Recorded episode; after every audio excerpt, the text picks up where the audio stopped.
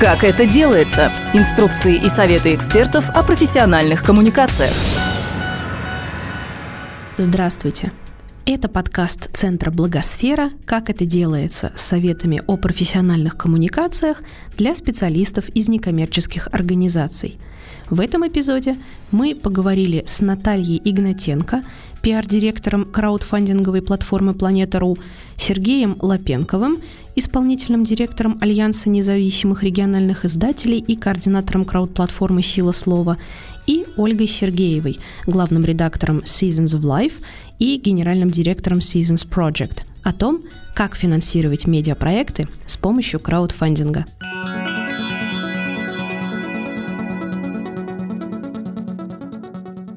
Наталья, расскажите, пожалуйста, как организована работа с краудфандинговыми проектами на Планета.ру. Пользуясь случаем, поздравляю с днем рождения наших прекрасных партнеров Агентства социальной информации. Замечу, что большое количество успешных краудфандинговых проектов на планете во многом обусловлено нашим сотрудничеством в СОСИ, которые постоянно информационно поддерживают крауд-компании, за что им большое-большое спасибо. Что ж, перейдем непосредственно к теме моего сегодняшнего выступления. Что общего между единственным в России журналом для слепоглухих людей «Ваш собеседник», фотокнигой фотографа-документалиста Дмитрия Маркова, старейшим медиа о театре «Театрал» и новым номером моего любимого журнала Seasons of Life. Все тиражи вот этих прекрасных медиапроектов были напечатаны благодаря успешным краудфандинговым компаниям на планете.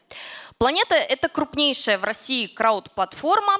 Мы были запущены 7 июня 2012 года, и с 2015 года день рождения планеты отмечается как День российского краудфандинга. И за эти 10 лет планета из такой первой э, в России крауд-площадки стала первой в России, а может быть даже в мире краудфандинговой экосистемой. Сейчас помимо основного сервиса «Народное финансирование» мы развиваем дополнительные. Школу краудфандинга, магазин крауд-товаров, направление спецпроектов, собственные службы доставки и производства. Это все тоже помогает нашим авторам, в том числе авторам медиапроектов, успешнее достигать своих результатов. Но, конечно, красноречивее всего о нашей работе говорят цифры. За 10 лет существования ресурса авторами привлечено более 1 миллиарда 800 миллионов рублей. И меня безумно вдохновляет эта цифра в сравнении со средним чеком. Средний чек на площадке примерно 1500-1700 рублей.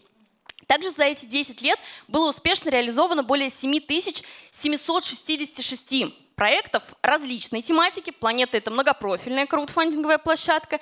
И если честно, посчитать, сколько именно из вот этих вот проектов приходится на долю журналистских компаний — довольно сложно, потому что журналистские проекты запускаются на планете не только в категории литература и журналистика, но и в категории кино и видео, в категории образования, в категории события и так далее.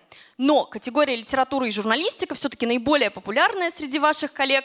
Она по результатам 2020-2021 годов лидирует по количеству запущенных и по количеству успешно завершенных проектов. Целью журналистского проекта «На планете» может быть, конечно же, не только печать тиража издания, о чем мы с вами уже поговорили. Цели могут быть довольно разные. В этом смысле знаковым является опыт бывшей команды Open Space по запуску ресурса Colta.ru. Еще в 2012 году, когда мы только-только начали свою работу, ребята пришли на планету для того, чтобы, по сути, запустить новое медиа. Это удалось, и впоследствии около 10 краудфандинговых компаний Кольта запускал уже на свое развитие. Развитие в этом смысле – это, наверное, наиболее распространенная цель краудфандинговых компаний именно среди журналистов, и она очень понятна, потому что у вас уже есть своя лояльная аудитория – и эта лояльная аудитория уже заинтересована в том, чтобы вы делали какие-то новые, более интересные медиапроекты, запускали подкасты, делали какие-то видеолектории или что-то еще. Но помимо этого, конечно же, целями журналистских компаний может быть и закупка оборудования, организация командировок в какие-то отдаленные районы, создание мерча, образовательного курса, документального фильма – и так далее. Что необходимо учесть для успешной реализации проекта на краудфандинговой платформе? Вне зависимости от того, чему будет в смысловом плане посвящена краудфандинговая компания вашего медиа, у любой краудфандинговой компании, запущенной на планете, будет четыре основных элемента. В каждом проекте есть финансовая цель и период сбора. И очень честное правило краудфандинга заключается в том, что если в течение обозначенного времени деньги не собираются, площадка автоматически возвращает их аудитории. Это честно и для вас, и для вашей аудитории. Второй важный элемент – это видеообращение. И обычно с этим элементом у большинства авторов возникают какие-то проблемы. Но как раз-таки мы заметили, что среди журналистских крауд-компаний, в общем-то, нет э, особенно проблем с созданием видеороликов, потому что многие медиа используют сейчас в том числе мультимедийный контент, и поэтому ролики коллег-журналистов всегда выгодно отличаются. По данным нашего опроса среди пользователей Планеты.ру, 75% участников перед тем, как поддержать проект, смотрят видеоролик, и поэтому можно судить, что в значительной степени он обеспечивает успешность проекта. Э, третий, наверное, наиболее понятный э, журналистскому сообществу пункт крауд-компании – это описание. И, конечно, здесь тоже вам нет равных, потому что вы владеете словом, вы умеете доказывать словом актуальность и востребованность какой-то проблемы и, соответственно, мотивировать людей поучаствовать в ее решении. Ну и, наконец, четвертый важный элемент – это вознаграждение. Различные бонусы, которые можно получить за поддержку проекта. При этом, если вы планируете с помощью краудфандинга выпустить, например, тираж своего журнала или сделать сборник статей, то логично этот продукт предложить как раз-таки самым таким флагманским и понятным вознаграждением вашей компании. Помимо этого, вознаграждения могут быть нематериальными. Вы можете пригласить читателей в гости к себе в редакцию, организовать фотосессию от вашего фотокорреспондента, или придумать разнообразные другие опции. Помимо этого, можно использовать партнерские вознаграждения. Для предпринимателей это тоже выгодно, потому что, по сути, они получают дополнительное промо на узнаваемом и читаемом в городе медиа. И здесь мне хочется оставить цитату Дмитрия Колезева. В конце нашего интервью в записи кейса он сказал, что в России рынок медиа очень искажен гигантскими государственными деньгами, давлением на рекламодателей со стороны государства, возникают сложности с инвестированием медиа. При этом нельзя брать деньги за рубежом, потому что объявят иностранным агентом. И во всех этих сложных ситуациях краудфандинг наравне с подпиской является одним из способов сохранить независимость СМИ. И мне очень приятно, что после успешного краудфандингового проекта на планете Дмитрий решился запустить подписную форму на сайте своего медиа. То есть в данном случае для них крауд-проект стал такой не только проверкой э, того, что они нужны и востребованы среди своих читателей, но и того, что читатели готовы принимать непосредственное участие в финансировании медиа, и впоследствии они запустили эту форму уже на такой регулярной основе. И в этом смысле история Дмитрия не уникальна. Когда мы проводили опрос авторов успешных краудфандинговых проектов, мы узнали, что почти 17% из них – благодаря успешной крауд-компании смогли привлечь дополнительное финансирование, получить грант, субсидию, инвестиции или какие-то спонсорские деньги. 39% участников вышли на новый уровень взаимодействия с имеющейся аудиторией, и в этом смысле такое совместное достижение единой финансовой цели вместе с вашим сообществом читателей, оно действительно укрепляет связи внутри вашего комьюнити, потому что читатели становятся соучастниками. 45% расширили свою аудиторию, и в этом смысле краудфандинг хороший пиар-инструмент. Вы действительно можете найти и новых единомышленников, и новых партнеров. Но, конечно, самым популярным в данном случае стал такой шутливый ответ – прокачка стрессоустойчивости. Так ответили 50% авторов успешных проектов, и в этом на самом деле ничего удивительного нет. Потому что при всех прекрасных плюсах краудфандинга, тот, кто хотя бы раз запускал краудфандинговую кампанию, понимает, что действительно краудфандинговая платформа – это не волшебная палочка. И просто от размещения своего проекта чудо не случится – необходимо работать, как и всегда, да? А какие люди обычно поддерживают краудфандинговые проекты? На самом деле всегда мы отталкиваемся от конкретного проекта. И всегда аудитория конкретного проекта будет напрямую связана с, собственно, целевой аудиторией самого автора и с его сообществом. Если мы говорим о медиапроектах, то все-таки в первую очередь мы ориентируемся на аудиторию читателей. Аудитория площадки не только планеты. Любой краудфандинговой площадке дает в среднем 15-20% ну, вот своей аудитории, то есть это внешние пользователи, которые, ну, условно, зарегистрированы просто на планете и условно любят поддерживать разные вдохновляющие инициативы. В первую очередь мы все-таки ориентируемся на свою аудиторию, и в этом смысле, опять же, повторюсь, медиа проще, потому что у них уже есть своя аудитория, у них уже есть понимание, для кого они работают, и, соответственно, им проще эту аудиторию мотивировать, э, финансировать их проекты. Последние журналистские проекты на вашей платформе оперируют не столь масштабными суммами, но вот прям в пределах нескольких десятков тысяч рублей. Означает ли это, что в настоящее время время понизился спрос на краудфандинг? И верно ли, что менее крупные суммы проще собрать в полном объеме? Лидером журналистских проектов на планете является журнал «Искусство кино». В первую свою крауд-компанию они собрали 3,5 миллиона, во вторую компанию, приуроченную к 90-летию издания, они собрали более 5 миллионов рублей. И это уже такие существенные да, цифры, но понятно, что и они не обеспечивают ну, какую-то независимость да, медиа в течение определенного периода. Здесь скорее речь о том, что каждый краудфандинговый проект, он посвящен решению какой-то очень точечной и узкой проблемы. И, возможно, тех самых 120 тысяч, которые там собирают журналисты из Тюмени, для решения их запроса хватает. То есть э, финансовую цель автор до запуска проекта выставляет самостоятельно, и она напрямую зависит от его потребностей. Кому-то нужно просто купить там, ноутбук, диктофон, кому-то нужно оплатить расходы для командировки журналистов куда-то еще, а кому-то, как вот искусство кино, нужно полностью перезапустить сайт, сделать редизайн, запустить подкасты и так далее. Это уже предполагает какую-то ну, более существенную сумму, но и более существенную работу. Всегда, когда мы видим, что проекты собирают там несколько миллионов рублей, то, конечно, мы подразумеваем, что, во-первых, у автора есть довольно широкая аудитория, которой интересно участвовать в решении этой проблемы, а во-вторых, за таким проектом стоит еще больше работы, чем за проектом по сбору условных 100 тысяч рублей. А есть какие-нибудь советы для наших слушателей, желающих вступить на путь краудфандинга? В результате все того же нашего опроса среди авторов успешных проектов мы спросили у них, был ли у них опыт неуспешных проектов. И 28% сказали, что да. Помимо успешных проектов был еще опыт неуспешных. Когда мы у них спросили, а читали ли они до запуска практическое пособие, которое у нас есть, смотрели смотрели ли они вебинары, читали ли они какие-то статьи о том, как правильно вести свою крауд-компанию. Все те же 28% сказали, что нет, не читали. И мы видим в этом действительно некоторую закономерность.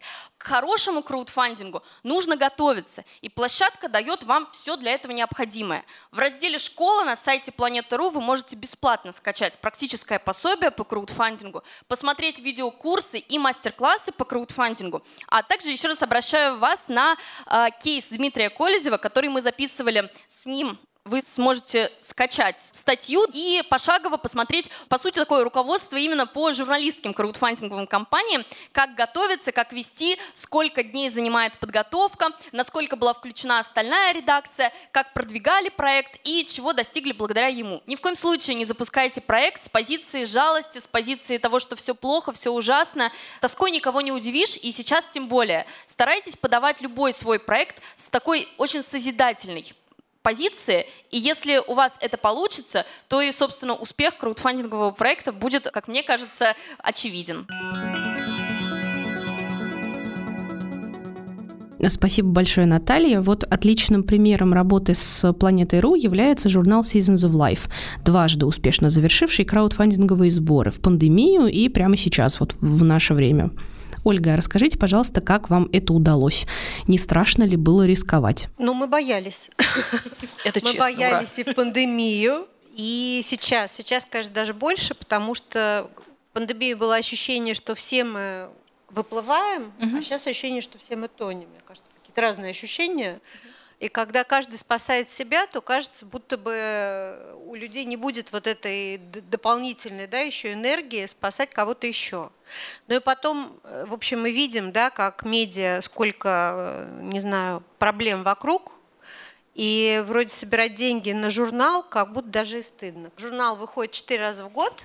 Э, весенний номер мы сделали в феврале, в середине февраля отдали его в типографию. Еще до всего э, летний номер мы делали уже весной, в общем, понимая, что все наши рекламные проекты схлопнулись.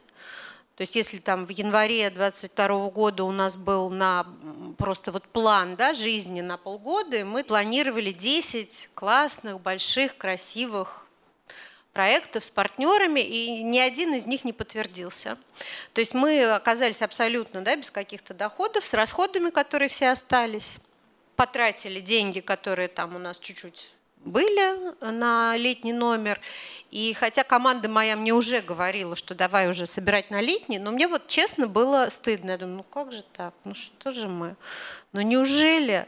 Ну, в общем, когда вышел летний номер, легче не стало, стало еще тяжелее, было понятно, что надо к осени, в общем, уже запускать краудфандинг, что мы не выплывем сами. И мы запустили сбор. Он был больше, чем э, первый наш сбор в 2020 году. А назовете ли конкретные цифры? В первый раз мы собирали, по-моему, 500 тысяч у нас была цель, а сейчас был миллион. Но у нас было и побольше времени. Многие из вас, да, насколько я поняла, в медиабизнесе, вы знаете, как выросли те э, цены на типографию, на бумагу. И вообще, что еще происходило с бумагой, да, все это время, там она заканчивалась. И все это тоже, да, как бы такое переобувание на ходу. То есть один номер печатаешь на одной бумаге, потом тебе типография выставляет счет там сильно больше на той же самой, потом нет уже той бумаги, нет, нет уже русская, но почему-то счет все равно большой. Ну, в общем, все это веселье. Вот, и, в общем, мы понимали, что, да, печать тиража будет стоить миллион. А как вы оцениваете этот опыт? Был ли он полезен для развития вашего проекта? В первый раз, когда у нас был сбор в 2020 году, мы печатали 3000 э, тираж. То есть он был меньше, чем обычно, но мы как бы собирали на минимальный тираж. И он так быстро продался, этот тираж, до конца лета, что мы допечатывали. То есть краудфандинг – это действительно очень сильная пиар-компания. Как будто у тебя задача другая, да, людям вот рассказать про то, что ты собираешь деньги.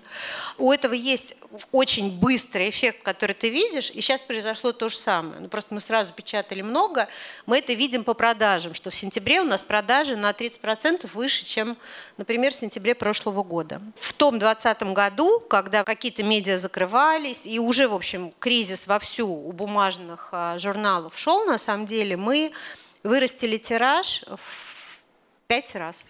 То есть мы стали печатать в итоге 10 тысяч. Сейчас мы уменьшили его, потому что ну, просто это слишком дорого. То есть мы печатаем 8 тысяч, а они продаются там ну, в течение года. Больше всего в сезон, и потом потихонечку продаются еще. Да, что касается денег, это был миллион, э, период это были полтора месяца. Согласно статистике, вы прям очень быстро собрали нужную сумму с начала августа до середины сентября. Как вы считаете, это так получилось, потому что аудитория была вашими подписчиками или в чем-то еще причина? Во-первых, конечно, это большое счастье, что у нас есть большое сообщество, да, есть очень такие живые работающие соцсети, аудитория, которая любит журнал. Очень важно то, что каждый раз нас как бы Наташа и ее команда прокачивает, и мы готовимся к этому серьезно. То есть мы заранее... Мы встретились в июле, да, запустили да. в августе, а встретились в июле. Но как бы мы уже все знаем, что мы будем делать в течение этих полутора месяцев. У нас не бывает э, ситуации, когда ну, условно, там сбор затормозился, и мы садимся и думаем, что делать. Мы знаем, что каждую неделю мы публикуем новые лоты, что каждую неделю нас поддерживает какое-то количество народа, да, медийного, там наши авторы, наши герои. А вы проводили пиар-компанию за пределами краудфандинговой платформы? Да, это делает наша команда, наш пиар-менеджер, это прям вот ее большая работа в течение полутора месяцев. То есть у нас была своя такая внутренняя в редакции команда, которая очень много занималась краудом, писала тексты, договаривались. Вот с... Ну, кстати, мы все договариваемся. На самом деле мы все договариваемся, там, кто с кем дружит, тот и договаривается с авторами, героями, актерами, писателями, кем угодно о том, чтобы творческими проектами, чтобы поддержали, рассказали. Но и на самом деле еще есть такой момент, который мне очень ценен. Там, может быть, это не супер медийные люди, но ценно то, когда ты видишь как пишет про это твой читатель. То есть, когда про это пишет человек, который ты не просил писать. Ну и поскольку в Инстаграм ты можешь увидеть, да, по отметкам, вот эти посты, они просто, ну, эмоционально для меня, например, очень важны, потому что я знаю, что это не, ну, там, реверанс какой-то, да, когда человек знает, что ты его поддержал, он тебя поддержал, а это вот такой, ну, абсолютный э, такое вот проявление любви к проекту очень искренне. И э, это тоже, на самом деле, собирает свою аудиторию, мне кажется, как любой искренний пост. А какой была средняя сумма вклада пользователей в проект ваш, можете сказать? Журнал стоил 500 рублей в предзаказе. Да, это самый популярный лот. Э, вы еще упоминали про прирост аудитории и увеличение тиражей. А была ли еще какая-то польза, которую вам принес краудфандинг помимо денег? Ну, тоже такая вот нематериальная вещь, да, она вроде неисчисляемая. То есть тираж-то как раз исчисляемый.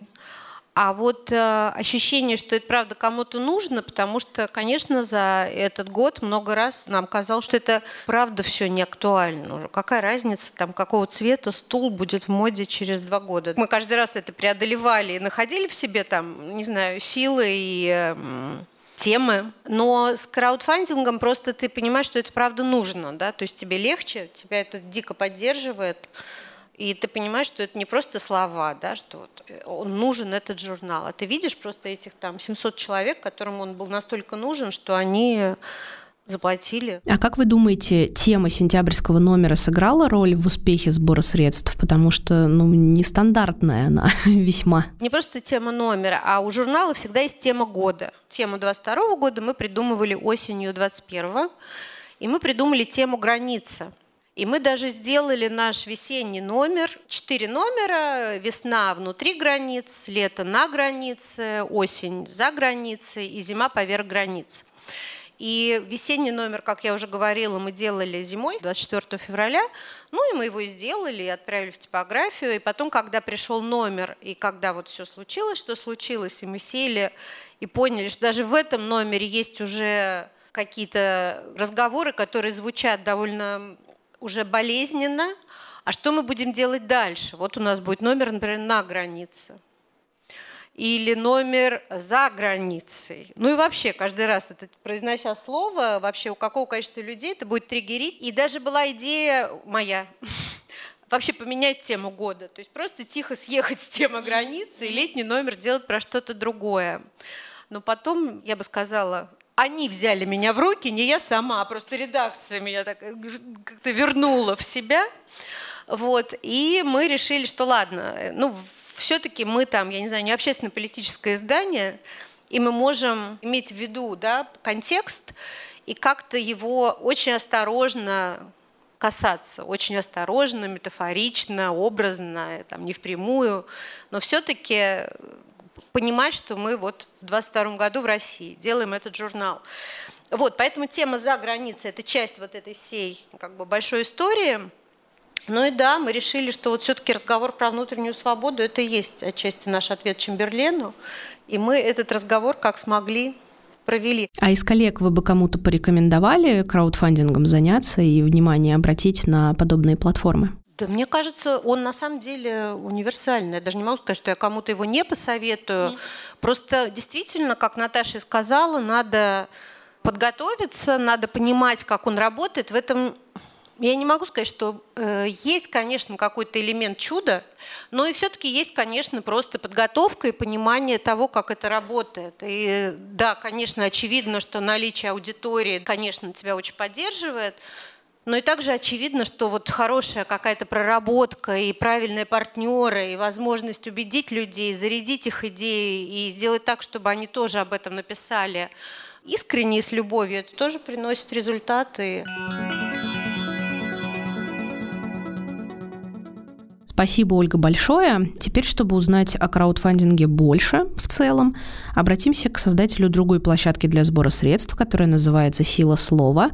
И, Сергей, расскажите, пожалуйста, почему для поддержки медийных проектов вы решили основать новую площадку, а не интегрироваться с другими, ну, с той же планетой РУ, например? Ну, исходя из, наверное, одного соображения, все-таки мы хотели бы, чтобы для небольших историй, локальных историй, региональных историй появилась площадка, на которой людям было бы, может быть, чуть более комфортно чувствовать себя, чем на планете, которая огромная. Планета огромная, и мы сталкивались с тем, что люди не рисковали размещать свои заявки там, ну просто думают, что вот небольшая заявка, она может быть э, не замечена потенциальной аудиторией. В какой-то момент э, с Леонидом Зильбергом, это человек, который является основателем, издателем онлайн-журнала «7 на 7», надо добавить, что он заблокирован в России сегодня или не надо, я не знаю. В какой-то момент мы с Леонидом разговаривали о том, как можно выстроить некие мосты между обществом и медиа. Мы решили, почему бы не попробовать запустить платформу, которая, с одной стороны, могла бы, ориентируясь исключительно на региональных журналистов, на региональные медиа, являться таким своеобразным мостом между обществом и СМИ. С одной стороны, все-таки, конечно, мы понимаем, что у медиа есть много задач, много задач информировать, развлекать и так далее, и так далее. Но вот э, все-таки, если говорить о журналистике, мы считаем, что главное назначение, возможно, в этом мы идеалисты, а в том, чтобы помогать людям делать жизнь лучше, помогать как-то менять то, что можно изменить. Ну и вот Наталья говорила о некотором оптимизме, который необходим для проведения краундфандинговой кампании. Вот мы считаем, что в самые мрачные времена все равно нужно где-то искать просвет. Как организована работа с проектами на вашей платформе? Я не буду говорить о том, какие важные моменты существуют в подготовке, организации, проведения краудфандинговой кампании. Наталья об этом уже говорила. И мы тоже учились у планеты. И огромное спасибо за ту школу, которую Наталья нам помогла провести в благосфере да, как раз в прошлом году. И которая дала нашей платформе достаточно интересные проекты впоследствии. Поэтому я буду таким а, максимально прикладным. То есть у нас есть четыре направления на платформе «Сила слова», по которым мы принимаем заявки. Это журналистское расследование, это журналистские десанты, коллаборации журналистов, которые могли бы освещать ту или иную тему. А у нас есть такое тематическое направление, как журналист в беде. Мы предполагали, что это будет, наверное, связано с организацией правовой защиты журналистов в первую очередь, со сбором необходимых средств для, ну, например, оплаты работы адвокатов. И, наконец, это медиа-инициатива, это более широкое направление, которое предполагает, что любой медиапроект э, СМИ или отдельного журналиста, или фрилансера, или человека-блогера, или просто человека, который умеет писать и знает, где это опубликуют, э, может быть представлен в этом направлении. Далее все, в общем-то, довольно просто работает. Необходимо зайти на сайт, скачать заявку, заполнить ее, указав непременно название тематику проекта, дать краткую аннотацию, чтобы мы понимали, собственно, а, о чем человек собирается делать материал, обозначить сроки публикации, это существенно, и каналы распространения. Особенно если вы не являетесь представителем СМИ, если вы не работаете в редакции, у которой есть, собственно, свои ресурсы, нам особенно интересно, а где вы предполагаете впоследствии вот результат, даже если мы соберем на него средства на силе слова, опубликовать, потому что это для нас тоже является моментом существенным. Не просто собрать деньги на, например, ваш лангрид, но и затем все-таки убедиться в том, что он был опубликован. Бывают ли случаи, в которых вы отклоняете заявку на кейс? И почему так получается? Мы проводим некоторую фильтрацию тех заявок, которые к нам попадают. Еще раз подчеркну, что мы работаем, работали, наверное, все-таки с некоторой долей условности, в основном с медиапроектами. Сейчас мы думаем о том, чтобы работать с заявками НКО и гражданских активистов. Тем не менее, вот пока есть такие непрофильные направления работы, мы отказали, например, заявкам, которые хотели собрать средства на озеленение городов, Люди иногда подают нам а, заявки для того, чтобы купить какое-то оборудование в редакцию или напечатать тираж книг. То есть мы не собираем, мы собираем только на контент. Мы оставили за собой право снять заявку. Э, это такое прецедентное право, которое у нас возникло. Не буду уж вспоминать конкретный случай, но, но тем не менее. Если вдруг мы узнаем о неких действиях заявителя, которые нарушают ну, то, что мы считаем вот этикой силы слова. В общем, ничего такого мудреного здесь нет. Видите, что это имеет отношение э, с нашей точки зрения к тому, что является приличной репутацией для человека, для издания. И, соответственно, мы бы хотели иметь ровно такую репутацию и у платформы «Силы слова», и ждем от наших заявителей, что они просто будут вот этому соответствовать. А какую поддержку вы оказываете в реализации проекта, который проходит фильтрацию и получает ваше одобрение? После того, как проект опубликован, мы помогаем с продвижением проекта. Мы размещаем информацию о, об этом проекте в наших социальных сетях «Силы слова». Они раньше побогаче были до известного момента, но вот сейчас у нас есть группа ВКонтакте, в Телеграме. Анри, Альянс независимых региональных издателей, один из э, создателей платформы, работает со своими рассылками. Там довольно большая база, 2500 адресов. Ну и, наконец, журнал 7 на 7 размещает это в своих социальных сетях и у себя, собственно, на платформе. А, хорошо нам помогала «Эхо Москвы», пока была доступна платформа «Эхо», где у нас были блоги.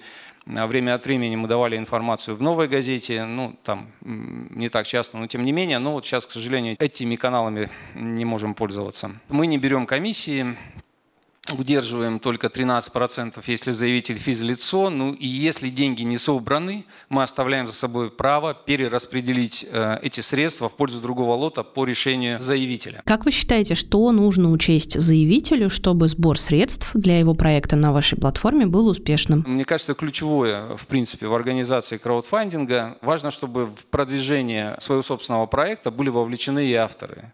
То есть изначально мы работаем со всеми заявителями, именно как бы пытаясь до них донести, объяснить и потом в этом убедиться, что они должны представлять себе, во-первых, ту аудиторию, на которую рассчитан этот проект, потому что это связано с тем, как будет идти краудфандинг, насколько эта тема людям понятна или близка. И в этом смысле я должен сказать, что вот локальность, которую мы видим, важной характеристикой заявок на платформе «Сериал Слова», она тоже, в общем, является принципом ключевым. Потому что если люди понимают, что вот эта история, которую журналист собирается написать, она будет про них, не, не вообще про что-то хорошее или красивое, а вот про них, про жителей конкретного города или про тему, которая близка людям определенного региона, то это э, такой, ну, как бы я сказал, наверное, ключевой параметр, определяющий успех проекта. А расскажите, пожалуйста, о кейсах, которые вам особенно хорошо запомнились за два года работы платформы. Может, они были какие-то особенно успешные или просто необычные? Первый проект, который мы собрали, это документальный фильм «Дети Нарыма», снятый агентством новостей ТВ2 из Томска Омска, ныне не существующим, к сожалению, в прежнем варианте редакции. Сайт был заблокирован, люди разъехались, но как-то пересобрались и делают другие проекты. Но вот как бы сейчас не об этом. А сумму мы собрали буквально за считанные дни, благодаря тому, что информацию разместили в социальных сетях. И, и собственно, человек, который полностью закрыл нам бюджет, увидел э, в Фейсбуке приглашение сделать пожертвование. Он, в свою очередь, тоже был воспитанником детского дома, вот это сыграл такой как бы триггер и он просто помог этот фильм снять. Еще один проект, который интересен э, не только тем, что его автор Андрей Заякин, команда Диссернета. Это работа, которая была связана с фальсификациями в медицине, с этими со всеми орбидолами, почему выделяют э, огромные средства в государственном бюджете на какую-то псевдомедицину, что за этим стоит. Вот этому было посвящено расследование. И нам удалось получить грант на то, чтобы тоже вложить этот грант в финансирование работы Диссернета. Проект YouTube-канала Зуева, который я считаю просто идеальным проектом, несмотря на то, что там не очень большая цифра, которая необходима была для командировки в Дагестан, но он был идеально сделан. Во-первых, автор понимала, кто ее аудитория, о чем она будет писать. Кроме всего прочего, она очень активно работала с продвижением на своем YouTube-канале. Он э, насчитывает, сейчас боюсь ошибиться, но на тот момент около 10 тысяч э, подписчиков э, для регионального канала, в данном случае из, если не ошибаюсь, Улан-Удэ. Это довольно хорошие цифры для локального YouTube-канала.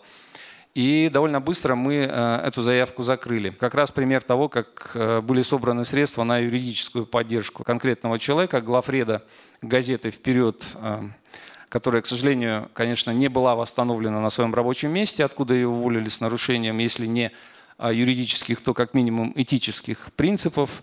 Но, тем не менее, нам удалось собрать средства на адвоката. Правда, впереди еще новые суды, и, видимо, сборы могут быть повторены.